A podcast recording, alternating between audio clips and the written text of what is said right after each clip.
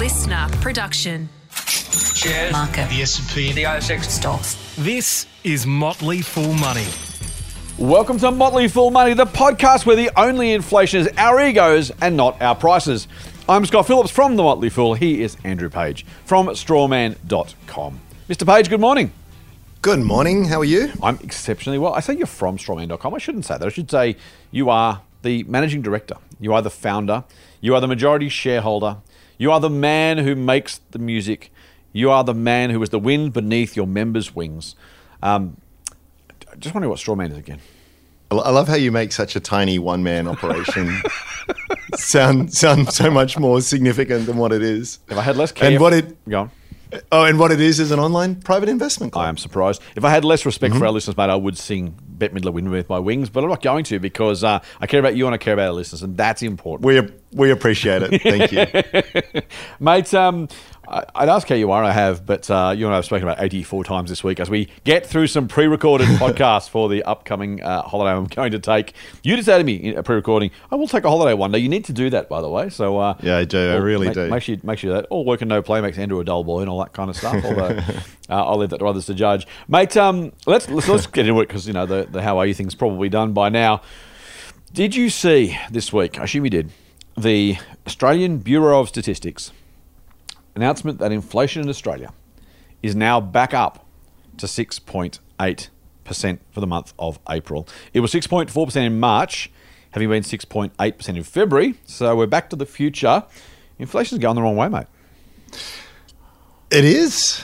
It it and it's it's sort of it was interesting you can this is the great thing about economic data. You can kind of carve it up to suit whatever narrative, whatever barrow you want to push. Yeah. I saw Alan Kohler on the news last night make the point that if you just take the month to month and then annualize, it's actually 3.6 or something like that. Mm. Yeah. So, you know, glass half full, glass yeah, half right, empty. Start, exactly. Yeah. But I mean, either way, look, here's the thing with inflation. I know Mm. I've made the point before, but it's a ratchet. So it, whenever, we're talking about it, it kind of frustrates ratchet, me a bit. Not rat something else, but ratchet. Yeah, yeah, yes, well- a bit of that, bit from column A, bit, bit from column B. But it is a it is a ratchet. So it's- some of the language I think can be confusing because it says, "Oh, it's coming down." No, it's the rate of growth that is coming down. Yes, we are we are never going to see. I can't imagine for a long, long time a negative CPI kind of print. And if we do, then that'll probably signal all kinds of other problems uh, on its own. And even So- if you did, mate, slightly negative after a couple of years of seven percent plus is, you know, it's it's, it's, it's, it's a tiny, tiny, tiny, tiny move in the, the other direction. Oh man, it's just you know I had hundred dollars of purchasing power last year. I've got ninety three dollars today. Um, it's it's a it's a big change, and it means that people getting a seven percent return is not not bad in the current environment. Is basically breaking even, um, and more more directly. You know, Mm. people's pay has gone down, so it, it's it's a really it's a you, you know why it's talked about all the time. It's Yeah. very real. It, it hits all of us and and as we've discussed, it's a really thorny problem. Yeah, I um. So Al- Alan Kohler's comment was interesting. Actually, I, I, I caught, the, caught the same thing. The other thing that was interesting in the numbers, and this is why, as you say, you talk about the, the, the basket of goods and, and the ratchet itself as well. Um, there are some really, really, really staggering numbers in some of this stuff. So, for example, clothing year on year up two percent, dairy up fourteen and a half percent, fruit and veg up 3.5%, but bread up eleven percent, uh, rents up six point one, but uh, what is the one? Uh, communications up zero point two. It, it, I mean, it's it's across the board. I mean, every, everything, almost everything is, is up and up significantly, but it is a really different experience depending on the category we're talking about. What I thought was also hmm. interesting, mate, is from this data, even putting aside the annualizing the month, which you can and maybe arguably should do, when you look at the actual numbers, almost every single category was down. You know, the annual, the year to March, and then the year to April. So not just the month itself, but the rolling twelve month period. It was down in every category, with the exception of two. The big one was transport. Now, automotive fuel in the last read was minus eight point two percent year on year, up to plus plus nine point five percent year on year. And it's also worth thinking when you think about, you know, what are we reporting as inflation and what numbers are real and what are volatile and what's whatever. The one price that does move around a lot, it, it ratchets higher over time, but is is genuinely volatile and, and reasonably, if not cyclical, at least just all over the joint, is is fuel. Uh, that that seventeen point seven point turnaround it was enough. So that uh, fuel was up. The other one was I'm just trying to scroll through recreation, which is up very slightly from 6.1 to 6.4. They are the only two categories that are actually up between Mm. the two reads, and yet that was enough together, transport specifically, obviously, to push the reported CPI up by half a percent. It- it's ju- just worth kind of thinking through that. So you know, if, if you're the reason I I raise that for a couple of reasons. If you're the RBA and you want to keep rates on hold, you're going to say, well, inflation's actually coming down on everything except that one global commodity where it's just going to be volatile. So can you can you really draw a line through it? Probably not. On the other hand, the numbers, you know, our monthly costs are higher now than they were last year so, or last month. Sorry, so that's just true, and, and it means there is more inflation in the economy. And unfortunately, the other thing is transport. Obviously, fuel is, uh, uh, you know, it's a unless you're unless you're running an, an EV um, to deliver your goods, and unless you're not using plastics or unless whatever else, the cost of oil is the cost of oil is the cost of oil. It is so ubiquitous that it's also hard to look at that and go, well, that's going to hit other prices some point down the track when they get factored into, you know, uh, higher delivery costs or higher, you know, transport costs, or whatever else they are. Manufacturing, Uh, it's everything, Right, right. man. Fuel, fuel is the base layer of our entire economy, right? Like, Yeah. it, it, it is really when you really think about it. It might be more distant connections for some items and services than others, but it's it's always a, a, an input to that. So yeah, it, it's a big deal. yeah. And it also makes you wonder too what the uh, what the RBA can do for something that is very non-discretionary. I think fuel is, you know, we need to get from A to B. We need to do all of these kinds of things. So, yeah, it's it's Yeah, correct. And it's, it's interesting. You make it's such a good point you make. I mean, there's this number that we look at. And you know, maybe you want to look at the trim mean, maybe you want the weighted median, maybe you want something else to sort of strip out and look Yeah. at it. You know, it, it- that's right. it- and then, and then within that, you've got the fact that well, someone has or a group of people have got round and said, we think the average consumer looks like this. Yes, exactly. Right. And and that, that view, yeah. the basket, that Yeah. view changes. So when you say it's a different experience depending on that, I mean, there'll be you know, alcohol and tobacco was up 4.4% Yeah. year over year. That's going to impact some people a lot more than others. Yeah.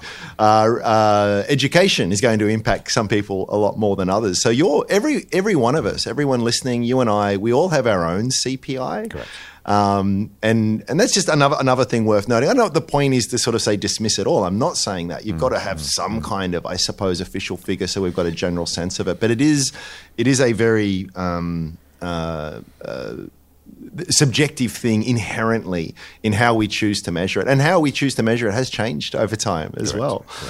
With the best of intentions, yeah. by the way. No, no one's no one's being nefarious or you know is, is genuinely just a statistician's best guess. But as you say, even Yeah. their best guess in the average doesn't represent everybody. The other thing that's been really painful to, to your point, mate, is uh, I don't think it's in this number. It's in the um, quarterly numbers. In the quarterly, so this, this is the monthly CPI, by the way. It's a relatively new measure. I think I've said that before, but just so people know, um, the quarterly number is still the, the, the Bible, the, the holy grail of inflation. Um, they actually split out discretionary and non-discretionary spending. And this is we talked about the, the impact of inflation. I got a little bit of grief from my comments last week, by the way, about um, the the uh, role of, of interest rates and, and where it unfortunately hits people and what we can and can't do and what matters, um, which is fine. Uh, different views are very welcome. Um, but what, what is ugly, speaking of that though, is the inflation on non-discretionary, i.e., the things we can't avoid, is higher and meaningfully higher than the inflation on discretionary items. So you and I can hmm. decide not to go on a holiday. We can decide not to buy new clothes. We can decide to not buy a computer or you know whatever else. The non-discretionary stuff, food, energy, fuel, the stuff you can't avoid, the inflation on that has been higher, higher, meaningfully higher for a longer time because of that. I mean, energy and transport, right? Think about Yeah. gas, coal, petrol. You know, th- these are oil. These are these are unavoidable impulse, impulse, and they are the, the probably the largest most persistently um, high inflation categories, and so that's Yeah. that's been really hard for a whole lot of people too. Is cutting back on spending, you know, uh, just just you can't do as much with those items as you can with others, and that's that's really painful. Um, I also Yeah. too, mate, on fuel just quickly too. And this is important, without getting too far into the weeds. Um, if you look at the average price of diesel, for example, just to pick a number because I just happen to hover over that one, April 2022, $1.95 a litre. April 2023, $1.94 a litre. In other words, the price of diesel is as cheap, slightly cheaper, but only, you know, as cheapish, as it was 12 months ago. Now, I say that at the same time as I tell you, hang on, didn't we just say that inflation for transport was 9.5%? How, how do you square those? The answer, by the way, isn't unleaded fuel because that's also the same. It just I just picked diesel because I can do it on the graph. Um, the answer is actually because over the year up to April 2023 compared to the year to April 2022, which is what they're comparing, the price is meaningfully higher. So even though it's flat, and actually over the last six months it's come down dramatically. Uh, so you know, again, diesel six months ago, two dollars thirty-two a liter, down to a dollar ninety-four. So down a lot, but versus the previous year, it's still meaningfully higher. Now the good Yeah. news there is, unless it spikes back up again, we will over time slowly see that number just come down of its own volition because the longer it doesn't move, the- you, you drop the, the cheap months of last year, you pick up the no more expensive months of this year, and that percentage will come down by itself. And again, that's why inflation is also important. You made the point about Kohler's comment, which is exactly right. The annualized number of just the last month suggests that prices are, again, but it shouldn't say coming down, and you be really careful. It's, it's a clumsy way to say it, but you have to say it this way because it's accurate. Prices are going up much, much less quickly Yep. over the last month than they have been over the last year. So we potentially are on the tail end of it. If we are, Yep. that also gives the RBA room not to do anything. Is that why, to your opinion, um, the Aussie dollar like it fell to another low overnight Yeah. as well? I think it got to into the 64s at one cent. It was oh, uh, at one stage. We were only mentioning maybe this is a pre-record, but in, in our timeline, it was relatively uh, Correct. uh, recently. Just Correct. just how low that that is Yeah. that has sort of gone. Yep. Is that a reflection of that view that okay, yeah, Hmm. it's much higher than a year ago, but month on month it's coming down? If, as you say, often say, the biggest little word in the English language, that that maintains the same, we will we will sort of ride out of this. Therefore, Hmm. less likely more interest rate rises. Therefore, uh, less competitive dollar for a carry trade perspective. Yeah, you, you would assume so. I just actually, um, I'm not, I don't do a whole lot of pre-research. I, just for fun, mate, I actually overlaid uh, the iron ore price in US dollars and the Australian dollar in versus the US dollar, and the the correlation of that is astonishingly good. Right. Uh, which is which is partly I'm, I'm giving away Makes the, sense. I'm giving away the why to the answer I was going to give you, which is in part the fall is absolutely the market's not expecting a big rate rise from the RBA. The RBA has Mm. kind of flagged as much, and to the extent they keep doing that, then uh, you know this inflation might be enough to scare them. As I said, there's reasons if they look at it and say headlines up, we need to do more. Fair enough. Mm. If they say headlines up, but excluding fuel, it's down. Fair enough. Mm. If they say, I heard Alan Kohler on the ABC the other day say that annualized is pretty low, then okay too. They, they, there is more, to your point, they can chop this a million ways. There is more than enough data to give them a reason to do either. If you want to put rates up, you say inflation's going up, it's still almost 7%. That is extraordinarily big. We need to do more. That, that, that in itself is enough of a reason to cut rates if you chose, sort of raise rates if you chose to. Uh, if you want to hold rates, you say inflation's coming down, it's going to keep coming down, the economy's slowing, retail sales are slowing, let's not kill the goose like the golden egg. The, the trend, you know, the, the trend is working for us, so we're okay. We can just lock it in and, and you know let it do its thing over the next little while. So that, that's that's that. But I, I, the reason I wanted to pick up iron ore, mate, is there is a very significant, and this is the thing with, with any asset. You know, we, we talk a lot about price following value and what sentiment does. The, the the value in air quotes of the Australian dollar versus the US dollar is impossible to uh, accurately or or fundamentally justify and, and value. There is no there is no model that says, of course, the Australian dollar must be 65 US cents right now because X. What we end up saying is, and again, we've talked before and since, and we'll talk again, uh, depending on where we are in the timeline, about um, uh, y- you know markets and sentiment and, and you know all that sort of stuff, but but also the trend we talk about regularly rather than the absolutes. The dollar, the Australian dollar, tends to be considered by the rest of the world as a so-called commodity currency. It is a, to some degree, again, we've talked about this, I think, in a future episode, but anyway, um, it, it is very much a, you know, when the rest of the world says, hey, we think iron ore is going to go up, they buy Australian dollars as a proxy for iron ore because we're an iron ore exporting country. And conversely, when it goes down. So I, I, I just pulled it up just for the sake of it. And the correlation, I hadn't ever done this before. I should have probably. The correlation is astonishing. So uh, I, I, would, I would suggest to you, mate, that the iron ore price is now as low as it's been in US dollars since November 2022. Before that, it was September 2022, and I've got to expand my chart out further to get back to the same price. Um, it hasn't been consistently this low in the last 10 years. So only one, two, three, four times in the last 10 years has the iron ore price in US dollars been. Oh, sorry, I'm telling. I'm telling a complete lie. I'm sorry, Matt. Um, that's the Australian dollar. I looked at the wrong line. There, I should have done my research. Um, it's so it's still true, but it was that low back in uh, June 2020. So we're kind of, you know, if you look at that last two, three years, we've kind of gone up miles. It got to $220 a ton at one point. Now it's down about 100 bucks a ton. Um, it hasn't. It was that low again. Those numbers I told you before were right. So November, June of 2022, and then June 2020, and then back to kind of April 2019. Um, and it was this high again in March 2017. I won't keep boring you with the numbers. Essentially, it seems to be there is some correlation. I won't say causation. I won't say direct cause and effect. Um, but there is some correlation between that. My, my speculation, mate, would be the market is assuming the RBA won't raise rates, uh, and the US is continuing to raise rates, so it widens that gap. Also, because we're a commodity currency, the iron ore price is falling. It does seem to be tracking with that in, in some sort of correlated way, which you know is- isn't surprising based on what we think we've said before about these things. So I, that'd be my best guess, mate. But I'm, I'm no currency expert. Uh, I'm just I'm just spitballing. I think that's probably likely to be part of it. Yeah, wheels within wheels, Yes. uh, isn't it? Yeah. There, there's, there's. I mean, that's not great news in and of itself. I mean, No, iron ore is our biggest export, Correct. right? So those, that, that absolutely hits the you know balance of trade and, and, and all Yep. the rest of Yep. it. Good point.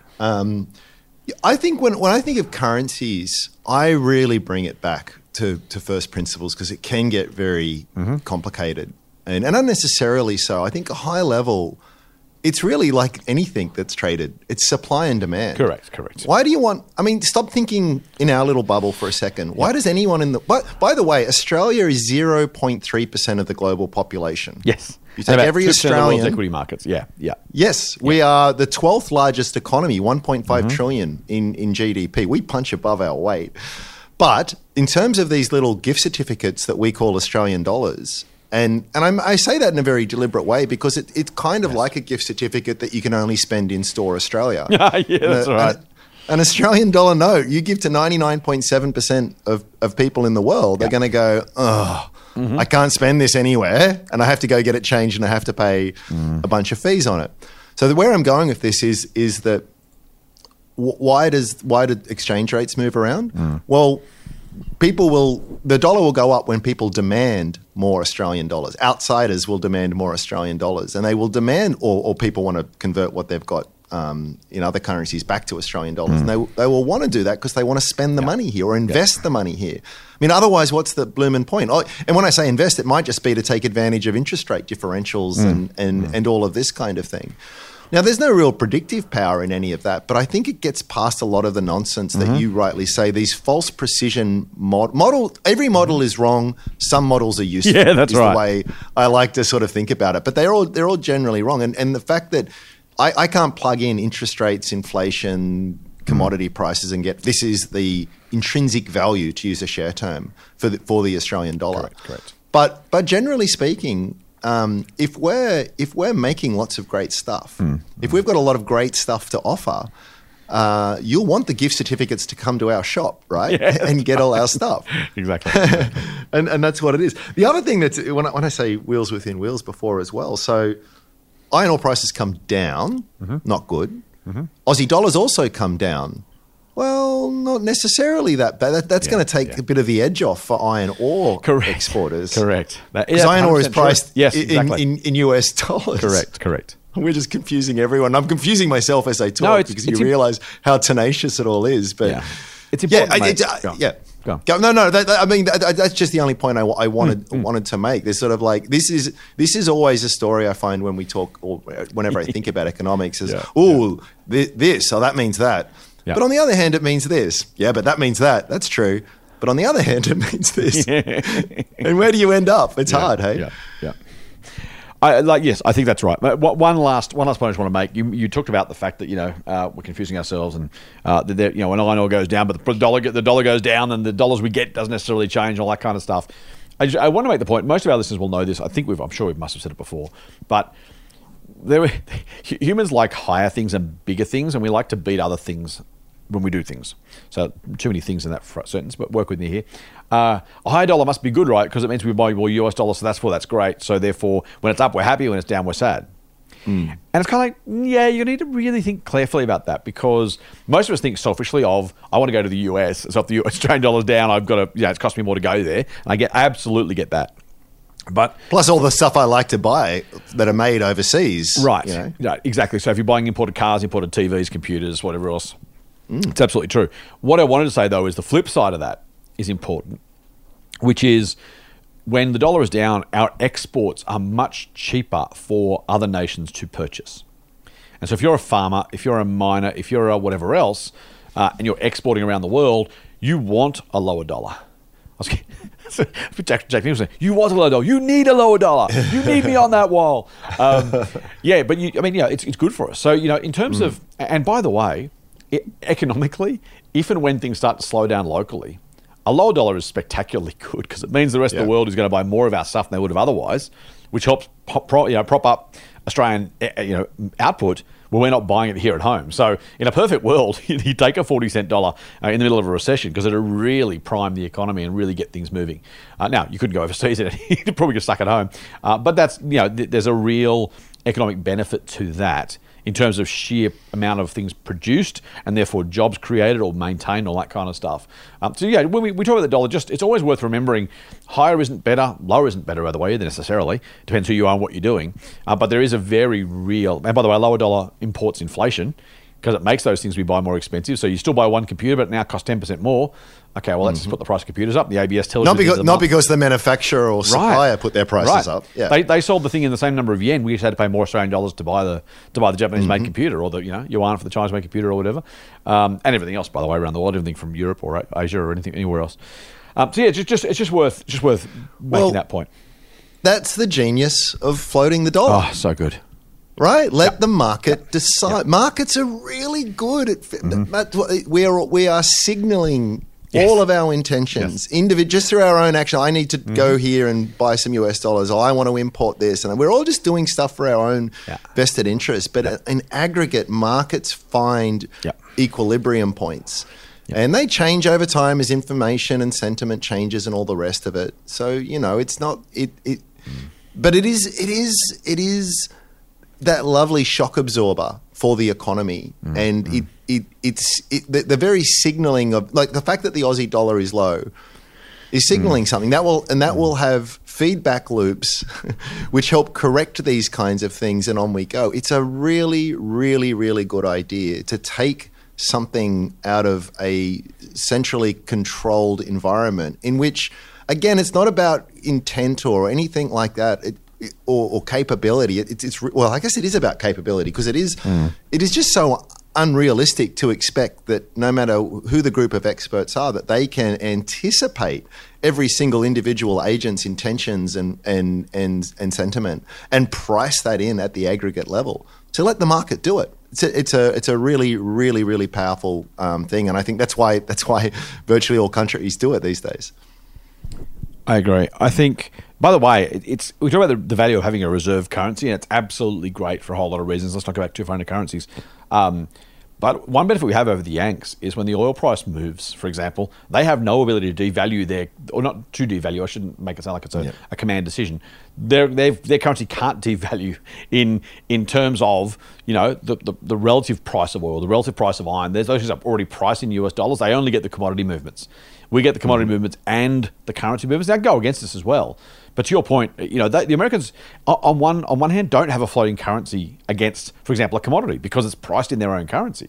Yeah, the, very one, of, the- one of the great things about it having I, I'm again, you know, the, I'd rather I'd probably rather have the reserve currency than not. All things being equal, for the reasons Oh, yeah. we've talked about. Hell right? yeah. But but economically, we are much much much better off having a, a, a commodity denominated in someone else's currency and having our currency be able to move against it as as that buffer. Again, it can go the other way. It can be more expensive, so it doesn't just work in one direction. But it's a really nice little attribute to have. Oh, it, it, it is. I mean, just I can't I can't let that one go. What you said that is there is there is huge advantage in in being the reserve currency. Oh, totally, Not, yeah. not for the reasons that you, you say are true. You don't you don't get that sort of um, that currency uh, impact, but the people who you um, buy the oil off, Mm. you're paying them in your own money. Yes, yeah, that's true. Yeah, Here you go, Saudis. Yeah, have some. US dollars. Yeah. Oh, okay. What can we do with these? Well, they're gift certificates for America. oh, I guess we'll buy American stuff. Yeah, exactly. right. Exactly. I guess we'll invest that money back into America. That's the advantage of being the reserve currency. Plus, the other great advantage is as well. It's just like, oh, we don't have enough money. It's okay. Press, press the printer Yes, button. Here you go. And you don't have that devaluation because against against the, the reserve currency or against the commodity because you own the reserve currency. So Yep. yeah, exactly, Yep. exactly. Yeah. Mate, I want to move on to, to speaking of uh, inflation and, and reserve banks and other things. Phil Lowe was out this week and uh, he spoke to a Senate estimates committee. I wanted to just highlight two things he said because I thought they were really fascinating. Um, the first one is he said, and this is what I, I, I really people give central bank governors plural a really hard time. And I think that's both understandable and really unfair because there are some there are there are some reasonable conventions around public servants and what they do and don't say publicly versus what they do and don't say to ministers that I think are reasonable to expect an RBA governor, the, the bluest of blue suits, to just kind of uh, um, observe. Right, you observe the convention because it's just it's not the done thing not to. And and on some level, conventions are made to be broken. On the other hand, conventions are what kind of underpins our parliamentary system to some degree. There's most of the most of the stuff happens in parliament's unwritten rules, right? And so it's kind of. I, you know, I really don't buy into the Phil Lowe should just blow up the treasurer or, or the government and say they should do this. He's not an independent commentator. He's, a, he's an employee of the federal government. His job is to do monetary policy and not wade into everything everything else just because he wants to. We don't ask the education secretary what they think about the health crisis. Um, so yeah, there's there's something there I think to that. But but more. Can I just add? Very, that is that is true. That is true. But I, I also say that there is. Um, it would be nice if there was a, a convention that such people would speak truth to power. Yes, uh, and we don't say. know what they do, by the way, because we don't know what's done behind closed doors. They may very well do that. They should do that, and they should be allowed to. I Mm. think you're right. The polit- public service has been politicised dramatically over the last. That's I don't, I don't include Governor Lowe in this, but for what it's worth, just to be really, really clear. Um, but the p- department secretaries tend to be political fellow travellers more often than not, if not direct operatives, um, and there is something to that. It's why we see some of them leave when a new government turns up, either, either voluntarily or uh, or otherwise. Um, mate, so Lowe, Lowe said two things. Hmm. He said to- So I'll get your thoughts on these. The first thing is he actually told the truth about inflation in the last federal budget. You know, we said at the time, if you if you have a stimulatory budget, it must add upward pressure to inflation by definition. It doesn't mean that's bad. It doesn't mean the, the, the programs you're spending money on aren't worthwhile. That's a very different question. But there are two simple realities. One, does it have, you know, does it cause upward pressure on prices? And or are the programs worthwhile? And the answers can be yes to both, no to both, or yes to one and no to the other. And to his credit, Phil Lowe said, yep, the budget was probably a bit expansionary, but we'd already included in our forecasts. It's like cool, hmm. and and that was that's the that's the thing that Jim Chalmers should have been saying for the last month, but for reasons political and otherwise, chose to pretend that if he yelled loud enough that it wasn't inflationary enough, people might agree with it. and That might go away as a topic. And I just think I think there's you know there's, there's some really nice honesty from Phil Lowe there. Maybe because he's coming to the end of his term, maybe not. And again, it wasn't outlandish. He didn't go outside any any realms of of of um, of convention, as I said. But just saying that, I think yeah, he just he said what other people have been saying, and it was kind of nice to have someone in power actually acknowledge that without pretending that you know, as the LNP did, they were going to destroy the economy by having a stimulatory budget, or as the government did, that there was no inflation at all. Don't worry about it; it doesn't really exist. It was it was obviously both of them were, were ridiculous, and we've lost the nuance of. Yeah, probably slightly inflationary, but worth it because we're looking after this group or that group. Okay, cool. That, that, That's an mm. okay outcome. That's an okay choice to make. The other thing you said, mate, I'll get your thought on both, was about inflation. This was really interesting. He said the RBA could have, and arguably would have gone further. I'm not quoting him, I'm paraphrasing him. Could have or would have gone further on inflation, and frankly gone higher and harder on rates. But they wanted to, and again, this is almost a quote, preserve the gains in the labour market. In other words, unemployment's at a 45 year low, thanks in no small part to massive government stimulus and record low rates. And for all of the unintended consequences of inflation that we're now dealing with, what he said was when that happened, the RBA said, well, we should fix that, but we don't want to throw a whole lot of people out of work. So we'll fix it less slowly than we otherwise might if our only aim was to fix inflation. I just thought that was a really fascinating disclosure. Again, was it surprising? No. Could we have intuited it? Could have maybe assumed or, or guessed or, or you know, um, extrapolated it. But I thought it was that, I thought those two things, those two bits of truth uh, and honesty, were, were really refreshing. Firstly, but also fascinating in terms of the working of the RBA and how they're thinking.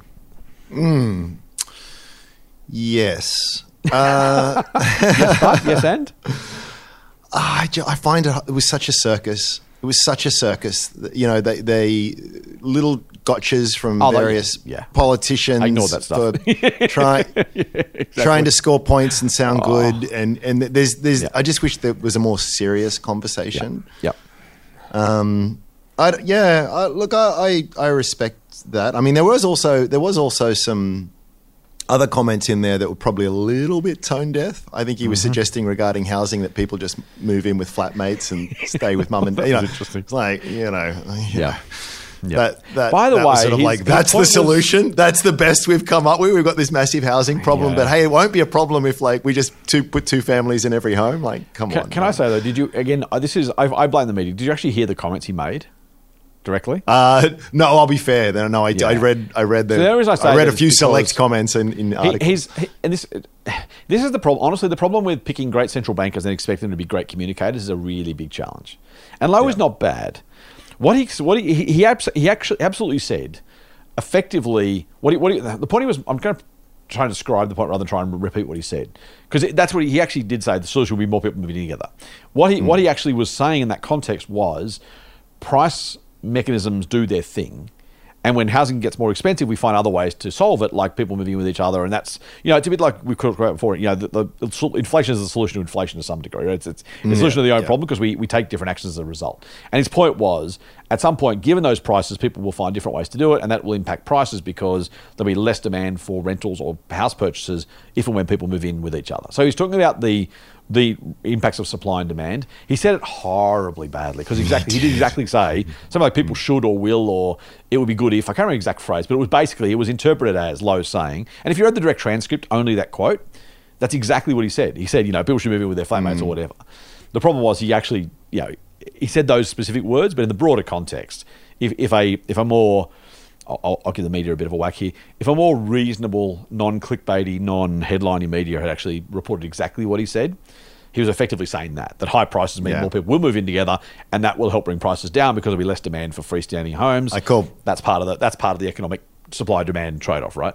Yeah, I still call BS. Um, if if if you and I are forced to become flatmates because so. and you know that'd be an odd, odd couple kind of Do, do, do, moment right there.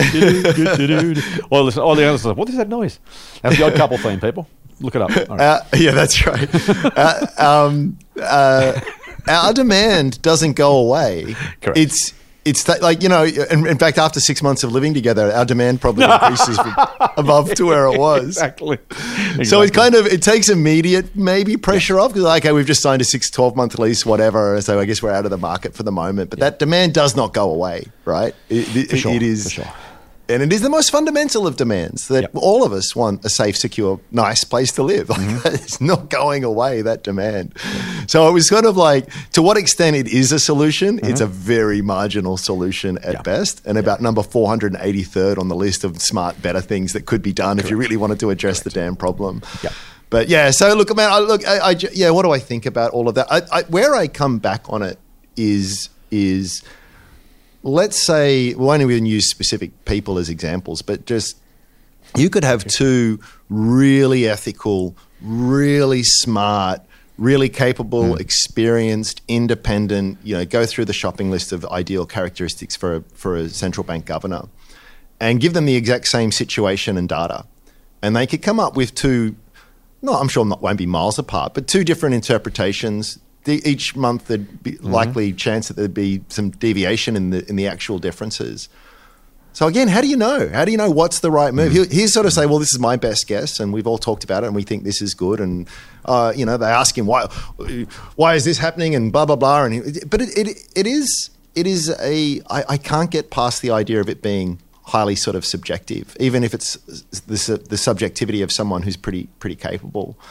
I come back again to, to the, the exchange rate and, and, and letting the market sort of do its thing. I, I, I know it's not going to happen, but I, I just I feel as though we make such a fundamental error in, in, in, in trying to set these things because it is it is too it is too impossible a task to set.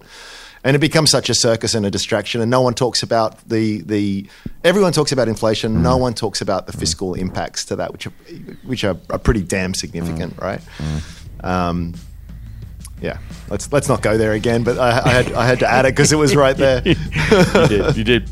Motley Fool Money. For more, subscribe to the free newsletter at fool.com.au forward slash listener. Mate, let's move on to a couple of corporate announcements during this week. Um, Wesfarmers was out. A couple Oh, of yeah. key things from Wesfarmers. Um, Yeah. And again, let's that they kind of you know Rob Scott, the CEO, put the uh, put the flag up and will put his head above the parapet and said, "Hey, have a go." Firstly, he said the honeymoon is well and truly over.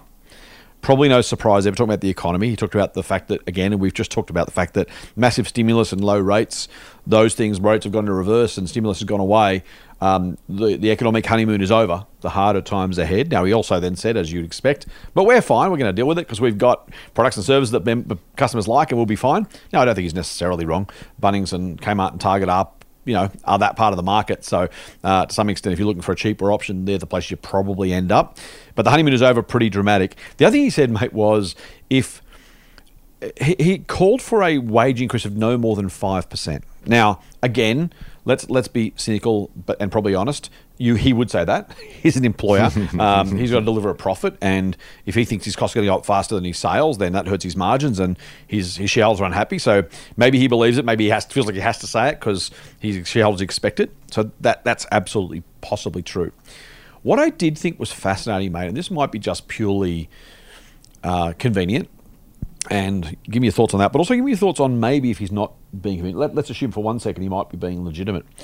He kind of talked about, he said, look, if we give everyone a 5% pay increase, we limit the opportunity to give our better performers, our more productive staff, a bigger increase. Now, on one hand, the company's got all the profit it makes to distribute however it wants, and it can double the cost, you know, pay for all of its staff and make less money or no money if it chose to. So clear, it's, you know, th- those things. There is no arbitrary limit between how much you can give everybody else. But I did think there was something to that idea. We talk about productivity in Australia and, and kind of the the absence of that over the last twenty years, and frankly, the way we get economic growth is only uh, through real economic growth, is only through productivity. You get some through population growth, but that just you know spreads a larger pie across a larger number of people, and we end up the same. Genuine economic growth comes from productivity improvements, and I just thought that was an interesting idea. If only, again, let's assume you as well. We can assume anything. I'm going, to suggest that Rob Scott may have been slightly um, biased uh, when he talked about that for, for his own personal and, and corporate reasons. But I did think it was interesting in the context of raising standards of living, it still is that productivity gap that's missing. Now, whether or not you want to pay more to really productive people or really high performers or something else, there is something to that. I thought, rather than you know thinking about why and where we find ways to reward productive output, wages, capital, right across the board. Yeah. Oh man, this is another deep, deep rabbit hole, Isn't it? isn't it? Yeah. Um. Yeah. I actually, I'm a little bit stuck on on where to go with. I think uh, uh, well, well, the reason I say that is because there are the if we live in in in uh, theory land, Yeah, correct. um, in a perfect world, Yep. then there are some really good arguments to be made, but it's much messier out there in- Mm-hmm. Correct. in, reality. Yep. Um, who's how do you with? I mean, how many employees does he have? Twenty thousand. I don't know, but yeah, Yeah. maybe probably more. I would think, but yeah, yeah. How how are you effectively gauging true productivity and contribution to the overall enterprise, measuring that and, Mm-hmm. and fairly um, distributing all of that? I would suggest that most of it will go to upper tiers, um, not the checkout, not the checkout uh, people. Um, uh, yeah, I don't know, mate. I don't know. I'm really struggling with this one. What you you you keep going. Oh, don't mean to do that. I was trying to, I was trying to avoid saying anything horribly controversial. I have you call me something, call me names, and get listeners on side.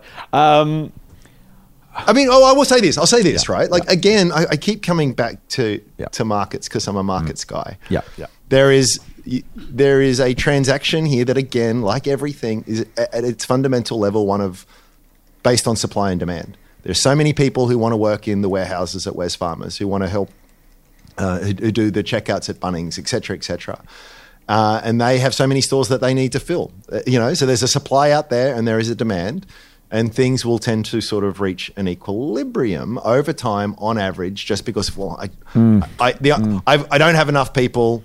I need to attract more people. I'll need to pay hmm. more. Actually, I can get as many people as I want. I don't really have to pay that much. I can lower my prices. So that's sort of like the pure, Yeah. the pure, the purest answer. But the reality is, is that well, it's much easier for certain people to bargain and negotiate than yeah, others. correct. right? And this is where you get into sort of minimum wage Yep. laws and stuff. Yep. And we Yep. can see the differences in, that place, contrasting places like the US and Australia, for example. Minimum wage has gone down massively in real terms over the last few decades. Hmm. M- Massively, I can't remember the exact number, but it's it's shocking. Yeah. Um, and and you you This is why you can see why I sort of wrestled with it with a clear answer here. So Hmm. I'll hand it back to you. It's hard because at one if at one end of this conversation you end up with no minimum wage, let the market decide. You talk about markets being good at those things, and they generally are, except when they're not. And they're generally not when there is an imbalance of power or information or something else that means markets don't work properly. And that's Yep. exactly the which, role- which, by the way, very quickly, unions were were uh, you know in their earliest inception a solution to exactly Correct, that correct. problem. We need Yep. to collect. We don't. Uh, the the bloke on the production line, you know, stamping out widgets day after day has zero bargaining power, but a thousand of them have a lot of bargaining power. Correct, correct. Um, but then a cartel in, in employment, uh, sorry, in business is also illegal. So there, there are there are there are times Right. when we believe groupings of things are useful, and when Yep. groupings of things are unuseful or anti-competitive. Arguably, a union is anti-competitive because it, it stops an employer being able to negotiate individually. Now, don't get me wrong, I'm not anti-union. I'm actually pro-union. So before you throw things, or if you are anti-union, no, you think I'm pro-union, you'll probably throw, throw some different people will throw things. Put it that way. Um, I think unions are important. They, they have shown themselves to be necessary and important, and it's true that for all of the benefits we enjoy as workers today, and Andrew is a dirty, you know, employer, communist, pinko, leather, whatever you are. But uh, the rest of us uh, are, are trying to, you know, just just get get one over the the man. I'm working for the man. I'm just trying to get what my you know reasonable share of things. No, uh, look, I think. You know, we, unions got us eight, eight hour eight hour days and six day Right. weeks, and then five day weeks and other things, sick leave, paid leave, maternity leave, all that kind of stuff. So it, it, it is now the question is though, was that a market failure, or is the market now? Do, do we choose to say, well, the- we don't want we don't want the market to work because the market worked perfectly? Some would say "But there is no such thing as market failure because markets give you the outcome that markets give you. There is hmm. no, there, it's not possible to have market failure. That's just what markets gave you, and the markets will solve it if you leave it long enough. Now, I don't, I don't subscribe to that theory. I'm going a long way. This is all for a long run, mate, to answer your question. Because my point is, if you said, you know, at one end, just pay the most productive workers what they're worth, what the employer thinks they're worth, what they get away with. And frankly, this is the other thing, mate. As consumers, we don't say, I'm going to go and pay that guy double the asking price because it doesn't seem like a reasonable margin. I'm going to give him some more money because he's a small businessman who's struggling or whatever. We say, I'm going to get three quotes from a tradie, I'll take the cheapest one. Or, you know, Yep. a combination of cheapest one and the best Yep. quality. So you know, when we say employers shouldn't do that, there, there is a there's a massive double standard. Now, societally, I think it's reasonable. But it, it, we have to be honest and say the principle doesn't always carry right through unless we want it to, right? I want to pay less, they should pay more. It's like that doesn't that seems pretty selfish. Um, hmm. So, uh, but I do think what what I, here's where I, here's what I struggle with, Matt. Let me let me say up front again. Let me for the second week in a row annoy some people. When you say to the boss, "I need a pay rise because my costs are going, my prices are going up," your boss is entirely entitled, whether he says it or she says it or not, to say, "That's a shame." but that doesn't impact the value you, you provide for me. Right? Hmm. Now that sounds harsh, and it is harsh, and I mean it to be harsh because I I want to make a, a point.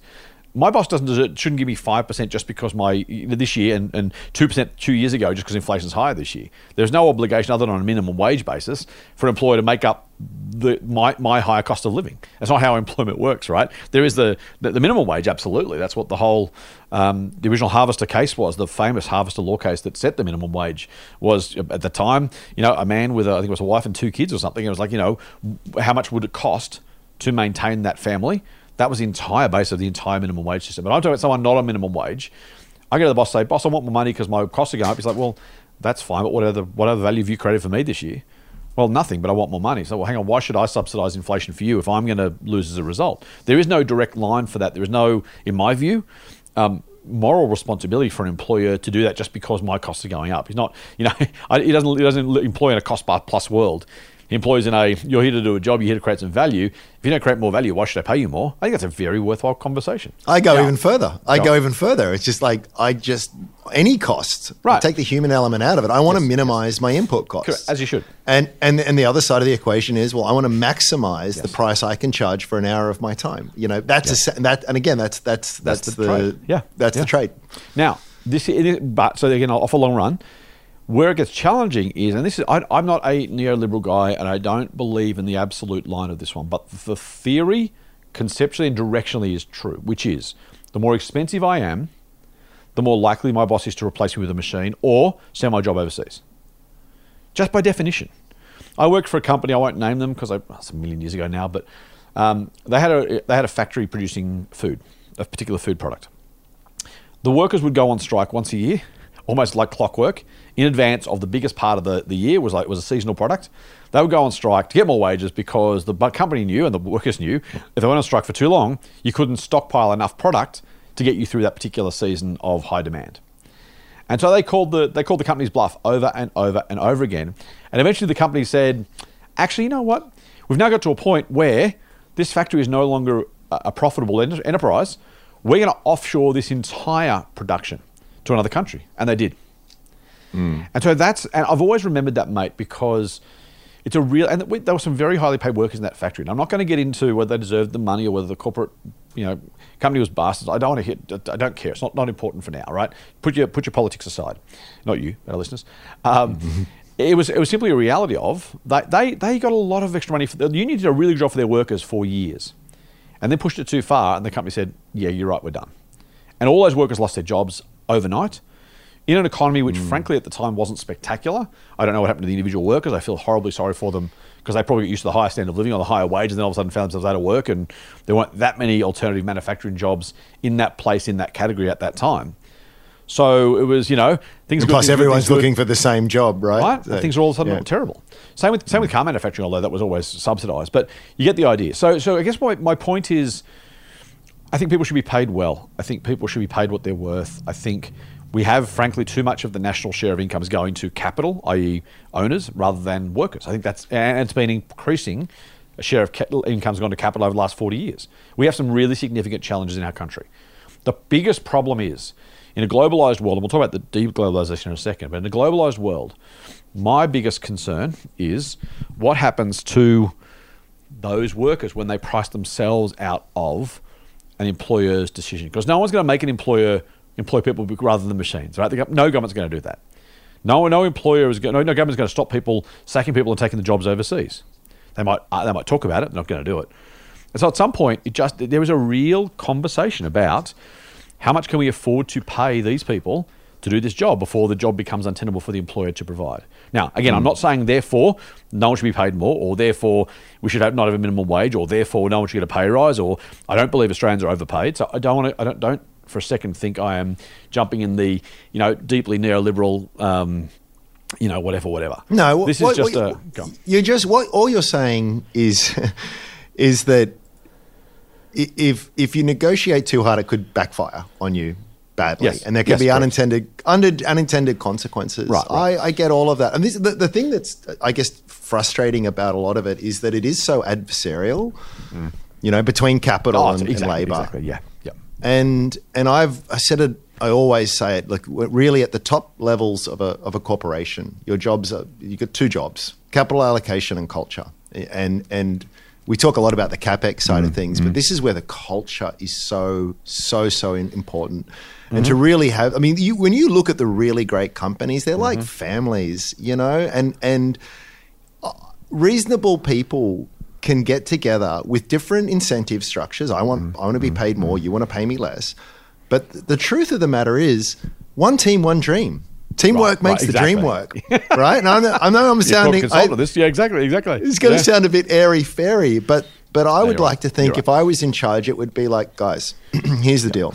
Yep. We're getting killed out there at the moment. Mm-hmm. Things continue. We're out of business. You lose your job. I lose my job. We're all gone. Yeah.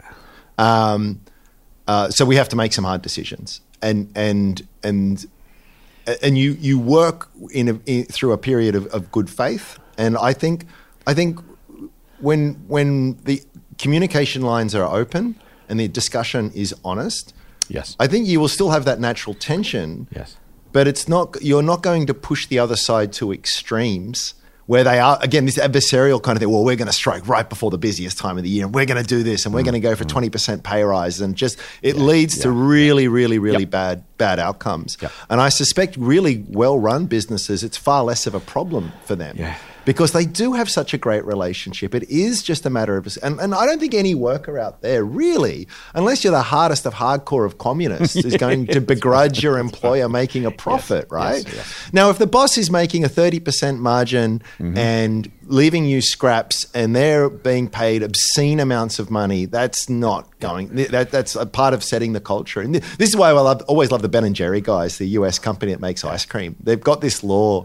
Not law, this rule, Rule, yeah. corporate rule, where that the no one in the com- the, the highest rate of pay in the company, I think, has to be twenty times the lowest. Yeah, right. Uh, which is still a big I difference. to say it's right? extraordinary, but yeah, exactly. but but but but nothing compared to what the ratio is like uh, elsewhere. So if you're the the janitor, as they would say in, in America, whatever that that assuming that's the lowest paid worker within that company, the CEO can get twenty times what what what they get. Now, share the spoils. And more of the spoils go to the top, but when you, that, all of that kind of stuff leads to very loyal mm, mm. workers. By the way, loyal, happy workers work harder. You, we all talk about productivity. It's not about like putting electrodes on people's nipples and z- z- you know, zapping them when they, they nod off or something. It's like oh, or, or something else. or something else. Do you know what I mean? Like, I do, when I when when I've worked at big organizations as well, and Yeah, when the yeah. culture is down, I show up. I'm Yeah. there. I'm clocking in at nine 100%. and leaving at five, but I'm doing the bare minimum. You know what? My it's, it's- I love that. My, one of my favorite all time movies is Office Space. Just a genius movie. So good. But basically, my job, he says in that, my job Mm. is to do the bare minimum not to get fired, Mm. right? Because where, that's my incentive. I'm not, I'm not being fairly adequately recognized and Yeah. rewarded for any sort of upside. You know, I, I don't want to lose my job, but I'm certainly not going to do any better. Imagine, contrast that with a situation where there is a really wonderful culture. Mm. Yeah. Um, and this is where the, I think some of the tech companies got it right, particularly early on. It's like, hey, we'll give you food. Um, we'll, we'll, Yes, we'll pay for your rides home. Yeah, yeah, yeah. Uh, we'll let you have a siesta in the afternoon. Oh, by the way, you get you get every Thursday afternoon. You can work on any project that you like. It was just like, on one hand, you think, well, how is that helping the company's bottom line? It's helping the company's bottom line massively, and and again, this is an airy fairy potential solution, but I actually mm-hmm. think it's got a lot of legitimacy, and and and this is why. When you see real blow-ups and confrontations, whether it's Qantas and the unions Yeah. and there, it just it, it is it is a sign of a poor culture, and it is also a sign that there will be mm. well, it's more likely to see things that that are not good for anyone, least of all shareholders, in the long run. Yeah, and and I got to say, uh, you know, I I'm not sure what the answer is, mate, to the growing share of income going to capital rather than labour, because it's one thing to say, well, sh- you should pay people more, and that's a very reasonable and fine and okay thing to say, and I don't have any problem with it, except that if and when it causes jobs to be lost and, and jobs go overseas, then again, like my example, it becomes self defeating. And I, and I don't honestly know. You can say, well, a company should just pay people more and should just take less profit as a result. But short of, again, a command economy or some sort of you know, government rule about profitability, I don't think we do ourselves any favour by asking companies to be deliberately less profitable uh, arbitrarily outside market forces or government regulation for their own sake. Um, it, it's a really difficult one. I, I really, really don't know how you square the circle because Yeah. I, I, I have a real problem with the share of capital continuing to grow conceptually, ideally, you know, ideologically. I think it, it does bad things for a society. Um, it, it creates longer term inequality and, and more significant inequality. Those things are all true. I'm genuinely not sure how to resolve that in a globalized world where a company can either offshore and or replace jobs with robots and or you know go online or whatever else they do to, to lower costs. It is, it is a feature, not a bug of capitalism, that you want people incentivized to do those things. Uh, let's not start the conversation now because we're well and truly deep into the podcast. But it may end up being something like a universal basic income or more company tax or something that you know changes the distribution of wealth or distribution of income in a forced way. And again, plenty of people yelling at the, the podcast machines right now. I'm not saying it necessarily is this, but if you think about how that might work, I, I don't know whether we can reasonably say you've got to employ three times as many people in the coal mine and pay them $84 an hour, and, and just because I say you have to, if a machine can do it instead, um, at some point it just becomes untenable. So I, I don't know the answer, mate. I, I do. Oh, no one, no one knows the answer. Uh, Right, this is the, this is going to be one of the biggest. I think for our children's generation, Uh, we've got reasonably youngish children. I, I, I think that's going to be the challenge uh, for them. Yes. And it's it, Yes. it's often been sort of mistakenly called. You know, like when the Industrial Revolution happened. Mm-hmm. Oh, there's not. You know, even Keynes was saying, "Oh, we only need to work three days a week," and That's right. and all the rest of it. Yeah, There's something yeah. qualitatively different the, the, this time around. Yes. When like these it? machines that we have are now thinking, Mm. you know, um, not in a sentient way necessarily yet, but still still cognitively capable, at least Mm, to the degree of many humans. But this is this is a big, this is a huge challenge because again, if I'm running Wesfarmers, let's go with the original example here Mm. and I can replace half of my workforce who will never strike, who will their cost is a bit of upfront capex and then electricity, and will work 24 hours a day. You know, it's like- it's just like it, it's sort of like you're gonna, and if you don't do it, someone will, right? And then you'll be competing against the person who exactly, exactly. You, you it is, Yes, it is coming, It is yes. coming, and and I. I don't. Yeah, so you, you, you're opened up. Hmm. We tackle the big issues here on the Motley Don't we? Podcast Don't we? because we started by talking about inflation. You get, And here you we are. get to you get to philosophical points, Yeah. and, and if you're not careful, you get to ideological points. Yeah. But kind of, it's, I, to my way of thinking, it's unavoidable. These you have to wrestle and make peace with certain philosophical ideas Yes. before you can even have an intelligent conversation about it. What's the issue here? If we don't even agree or have a common understanding of what the issue is and why it might want to be changed, every, every other point beyond that is, is moot. and Um, by the way, that's why we don't have any decent policy conversations in public because no one wants to. You know, there's a great Toyota uh, idea called the five whys. By the time you've asked why five times in a row, you've got to the root cause. You Yeah, I know, why do we that. paint the wall white? Well, because we like the color. Why? Well, because the why, or you know, whatever it is. Like you, you That's why five year olds are magic, right? Yeah, They'll do exactly. that all day long. Exactly. And but it's but it's it's, And it's great. It's why it's why our conversation nationally is so weak and, and, and ridiculous and partisan because we're not having that. As you say, mate, you can't solve inflation without asking what do we want, and Yeah. discussing the what we want, and then making that part of the solution. Yeah. Inflation bad, prices good, rates bad, housing good, you know, rent bad, tenants good, like whatever, whatever, whatever. You know, that, that that ridiculous kind of we can't change. Of course, we can't change it because well, can't we? Well, we no, because we don't. Why, why not? well, because yes. well, let's Yes. just let, let, let's just throw some more money at first home buyers, and that'll solve the problem. You know, that, That's that's the- that's that's how we get to those sort of solutions because we're not prepared to. And frankly, you know, the other thing, by the way, we used to have policies where there were winners and losers. Now there are only winners and winners, and, and nothing gets done unless unless you can prove that no one's going to either no one's going to lose or the loser's not going to vote for you anyway. Uh, Yeah. Which is which is where you get the stupid policies. Oh, it's it's so frustrating. I, I wish more journalists would ask the why, the five whys, Yeah. because it's it's too often the case of like um, interest rates are going up. Why? Inflation. Oh, okay. And like, whoa, whoa, there's there's a lot of other whys you can Yeah, ask right, before right. you go. Yeah, yeah. You go okay, and, and off I go. It's it's yeah, it's super frustrating. Worse is when you got a pre when you got a predetermined answer, and so when any question ends up there. Why, why Yes. is inflation higher? Because of those nasty communist Labor Party. Why is inflation so high? Because of those nasty neoliberal, you know, LNP members. Why, you know, why? It's like, what? Okay, Yeah. th- thanks. You've been really, really super unhelpful, and you should have just shut up and not bothered. Mate, let's let's finish off quickly Can- with. well, before you do, I Oh, can't resist because I, I just I just um, looked into this the other day because Yep. I'm going to come a bit full circle here. You started off by talking about Wesfarmers, Yes. And Wesfarmers. Um, one of our members on Strawman posted the other day some highlights. They had a they had a strategy update. So Okay. bunch of bunch of a big big slide deck.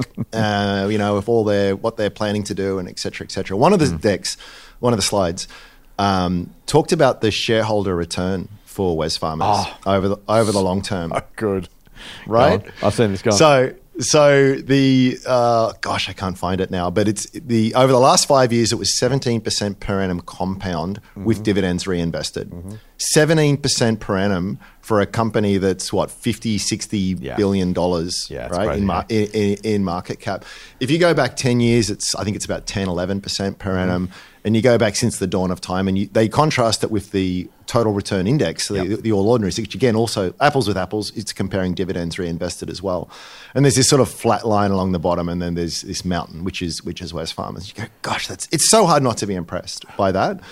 Um, and they've just got some spectacular businesses in in all of it. The thing that was interesting to me, and the the challenge I sort of put out to members was well, let's just take the last five years 17% per annum compound. Wow, the business must have done really well. Actually, dig into the, the profit on a per share basis or the dividends on a per share basis. they both grew circa 2.5% annually over that time. So wait a sec. So shares are going up on average 17% per year when the dividends and the earnings are going up, well, less than inflation, 2.5% per year.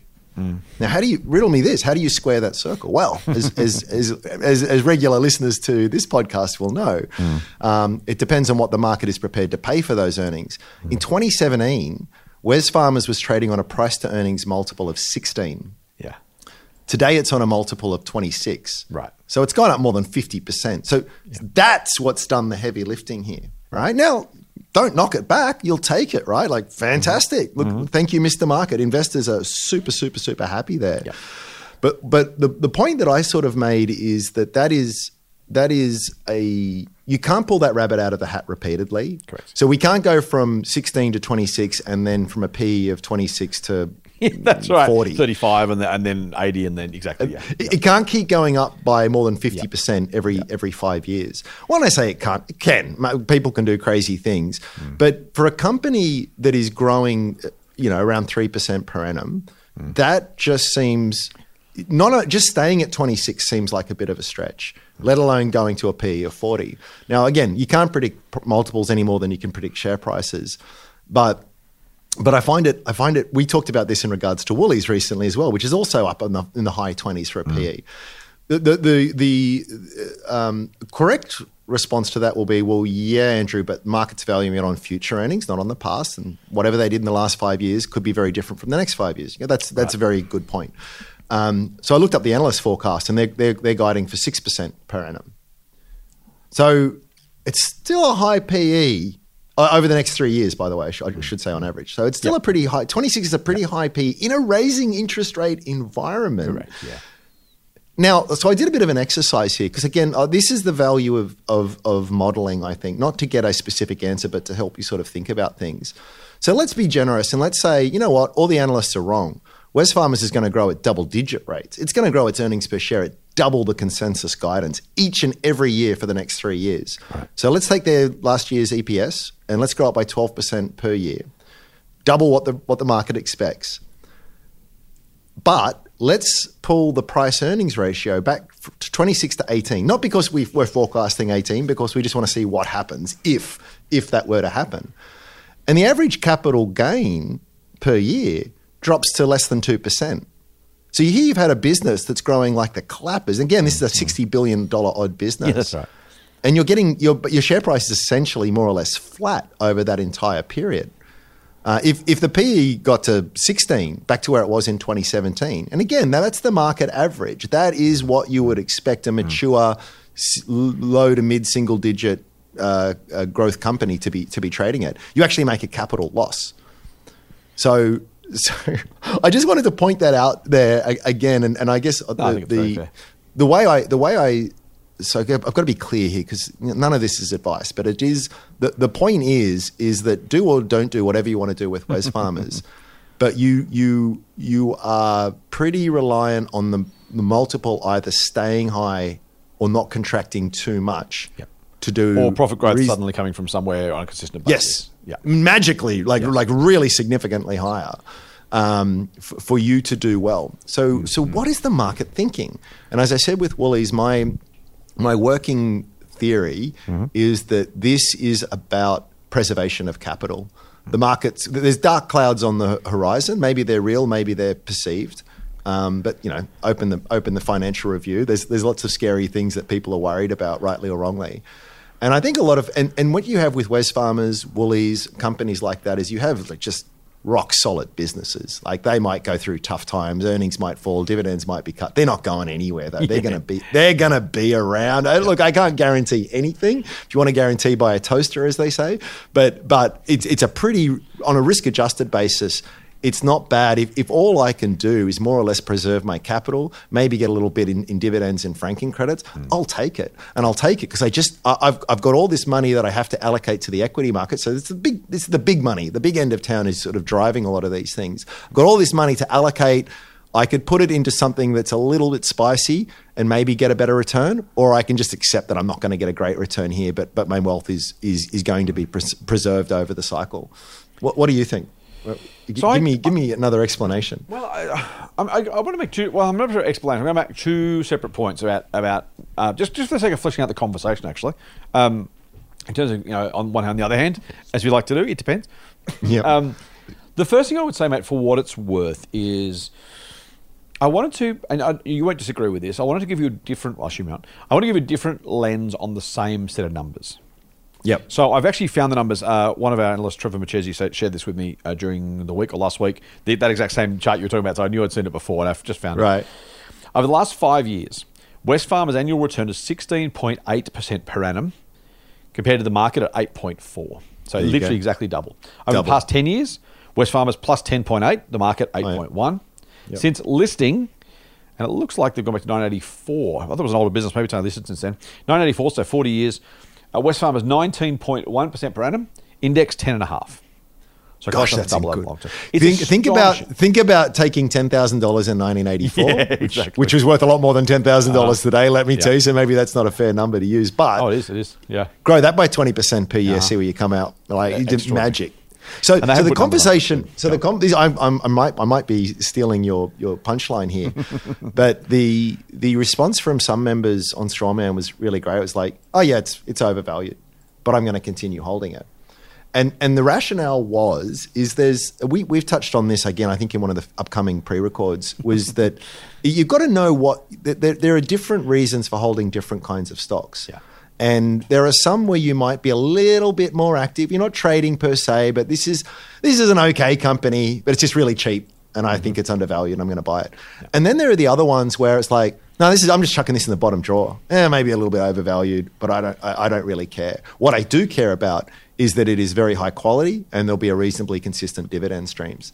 Now, if I'm going to hold that over 10 years, 20 years, 30 years, it's just going to go through periods of overvaluation and undervaluation and over and and you know what you don't do? You don't bloody interrupt it right? Yeah. and and that's the story you're I, I think you're getting to here is just sort of like that's true Andrew but someone who bought in 1984 is compounded at 20% per annum.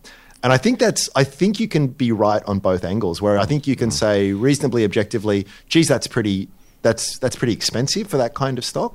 Yep. but you can also say, yeah, but if I've held it in my super account for the last six years and I intend to hold it for another 10, I'm not going to overthink that. I am not going to overthink it. What the, the, the, the difference would be for my, for my money would be, it's all about quality. It's all, and, and the, the general rule for we always say valuation matters, valuation matters. You know, it's not just what you're buying, but it's, you, you want, you want a sensible price for it. I think there's a slider with quality from poor to, to very high. Mm. And the higher you go to, to high quality, the less emphasis you put on valuation. You don't ignore valuation. So I wouldn't be adding fresh capital to Wesfarmers today, me personally. Yeah. Um, yeah, you, you're less sensitive about it. If you're going right to the other end, and I'm going to be buying AMP shares or something like that, just is my favorite whipping boy. Um, AGL, uh, you know, Origin Energy, let, let, you know, Lend Lease. Let me think of all these other blue chip disasters. Yeah. Um, uh, valuation is heck, hella important, as the kids would say, right? It's Hella. massively, First massive. Time used on Motley Fool money. There you go. But you, do you know, do you know what I mean? So that, that that's how I'd sort of hold those two opposing thoughts in my mind at once. Andrew, the only time I've heard and used the word hella is in Taylor Swift's song to the boy over there with the hella good hair. Yeah, Is- it. I'm bringing it- come up with. Was the girl? bringing I- it back. In any way. Bringing it back. Shake it off. Hey, um, uh, look. So I want to. So the, I want to make a couple. Of, one was the quality point. Absolutely. The other point was if you look at that chart, the long-term returns of Wesfarmers of 19% per annum, and you halve the current PE, the returns would still be extraordinary Mm. Yes. and extraordinarily better than investing in the index. Now, hindsight's always 2020. If I go back to 1984, I know exactly what I do, but we can't do that Yeah. now. And I'm not suggesting that. Although, although just quickly, the last five years would be rubbish. yes, correct, correct. Yes. Yep. And so, but it's, but it's worth thinking about the results of a business in that context of, you know, eh, eh, yeah, if the PE at half now, and this is the other thing, even though the returns are double per annum, if you halve the PE, the return doesn't go from 19 back to 10. Because the, you know, it, because the way The compounding. compound over time, right? Exactly. Yeah. So, so yeah, if if the PE was to fall, and I guess that. So my point is about the quality thing is, you could have done you would you would have done extraordinarily well between 94 and now, if the PE had never increased. And I guess that that was just my first, my, the first point I wanted to make. Second hmm. one was what I love about Wesfarmers as a business, and I love this about Soul Patts, which I own, as everyone knows. These are conglomerates. So it's much harder for Woolies to grow conceptually as fast as it is for Wesfarmers to grow, both conceptually. Now, it's also hmm. easier for Wesfarmers to do worse than Woolies because everything at Wesfarmers is for sale and everything on the market is available for Wesfarmers to buy at any point in time. So if you're Woolies, what do you do? You sell more groceries. You might try hardware. We've talked about that. Didn't work. You might try Big W. Did that. Not a great business, but they gave it a go. Uh, you might you, you might you might even try and branch to some other retail at some point. Uh, the everyday market thing they're doing, trying to use their website to get more sales. You find ways, but you're a retailer. It's what you do. And when you're already a thousand stores strong, what else do you do? Coles, similarly, what else do you do? You're Coles. If you're Wesfarmers, yeah, Bunnings is a massive part of their business, throwing, throwing off a truckload of cash. What do you do? You're an investment conglomerate. You don't have to put more money into Bunnings. You don't have to open more hardware stores. You can go. They've invested in lithium mines, God help them, and insurance, and uh, off, uh, Officeworks, and Kmart and Target. Tomorrow, they could, for all I know, buy the Motley Fool or Strawman or a tree plantation or a coal mine or a AI technology company, or all, all three or four of those, because they're an investment. All they do is they, they distribute and allocate cash. That's what they do, and so that's that's both good and bad if they have the right investment culture, the right company culture, that will help them potentially, if they're clever about what they're investing in, look around and buy good businesses over time and do really, really, really well. In other words, they can potentially do better than the underlying businesses they own, let alone Yes. businesses like Woolies and Coles. So when we compare Wesfarmers and Woolies and say two retailers, here's the growth. Now I'm not saying they will, Matt. By the way, and you're right about the Yep. forecast. I just want to make the point about congl- why- I really genuinely love good conglomerates. In the past, they were terrible. I think I've said before, Heinz owned Stanley Wines at one point because I thought they should. Just stupid idea. Um, you know, conglomerates build because people empire build. But if you're a genuine, you know, strong, strong cultured investment conglomerate where you're only thing investment company, where your, your job is deploy the capital, take the cash in. Berkshire Hathaway is the prime example. I own shares in that as well. Um, is the prime example. So when I look at Wesfarmers, I it's a bit like Macquarie Bank. You know, what will Wesfarmers look like in 10 years? I have absolutely no idea. For all I know, they could spin off Bunnings next year. If they can find a really good buyer or get a great price on the market for a market that loves the hell out of Bunnings, they should list it on the market, get rid of it, take the cash and do it something else with it. Yeah. It may, or maybe in 10 years' time they still own Bunnings and Bunnings is four times the size and 10 times as profitable. Uh, I'm just making the point there is a there is an unknowable future, and these companies must be jockey plays almost by definition. If you if you buy Wesfarmers because you like the businesses they own, just put an asterisk against that position because there's no guarantee they'll own though. If you if you like Woolies because you love their supermarkets, you can be pretty sure in 40 years' time they'll still be in the supermarket business, right? In whatever AI world we live in at that point, they'll be selling groceries. Uh, Wesfarmers, I don't know what they're doing. They're, even if they still own Bunnings, there's every chance they've used the cash flow from that to buy other things. Warren Buffett talks about See's Candies he bought in 1972 or something. That business is. T- he used to he used to call it those results separately as its own line item in the early annual reports because See's was a really big chunk of change. They took the money from See's. They didn't, they didn't use it to grow See's because they can only grow to a certain size. And they bought shares in Apple and they bought shares in IBM and they bought share, you know, bought whole businesses. And now See's doesn't even get to mention the annual report because the rest of the business is massive. So maybe that's what Wesfarmers does with the Bunnings cash. All, all I'm saying is so be mindful of what the future might look like. God, that's a great point. My last can point. I, can I, can I Oh, you go, on yeah. that just very quickly? Yep, um, the the other again, this is coming up in a future episode, so keep an eye out for this one. We talk about some some various metrics. Really one of them we talk about is Yeah. is return on equity. Yeah. So the profit they make relative to the net assets Mm-hmm. of the business.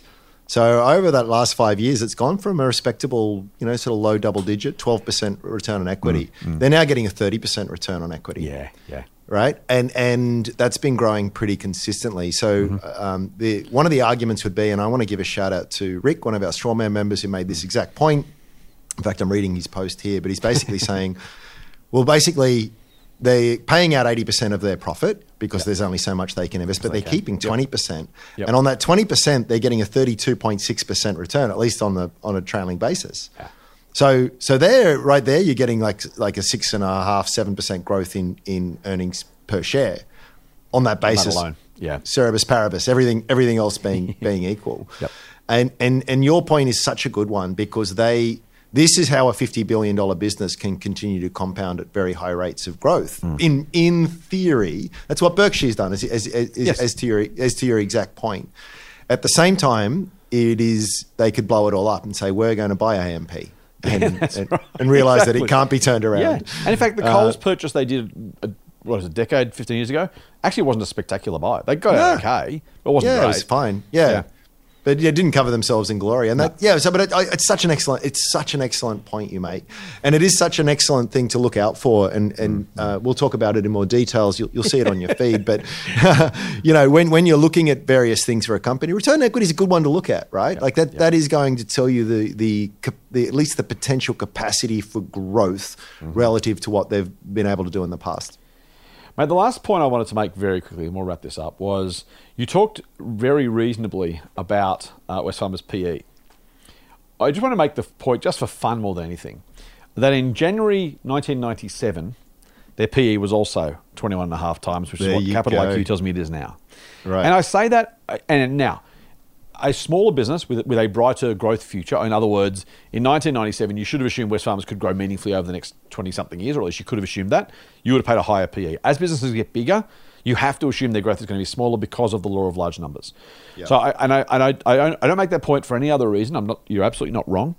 I'm just making that point to say that that is possible. I, I hate, I hate, desperately hate looking at business like CSL and going, the market's always paid 40 times earnings for it. Maybe it always will. We've talked about this before. Maybe that's enough reason to buy the stock. I can't do it. I won't do it. Um, but if you look at if you look at Westfarm and say, well, over time, uh, a people have paid that multiple. Now, when it was 22 times earnings in 1997, the share price was nine dollars.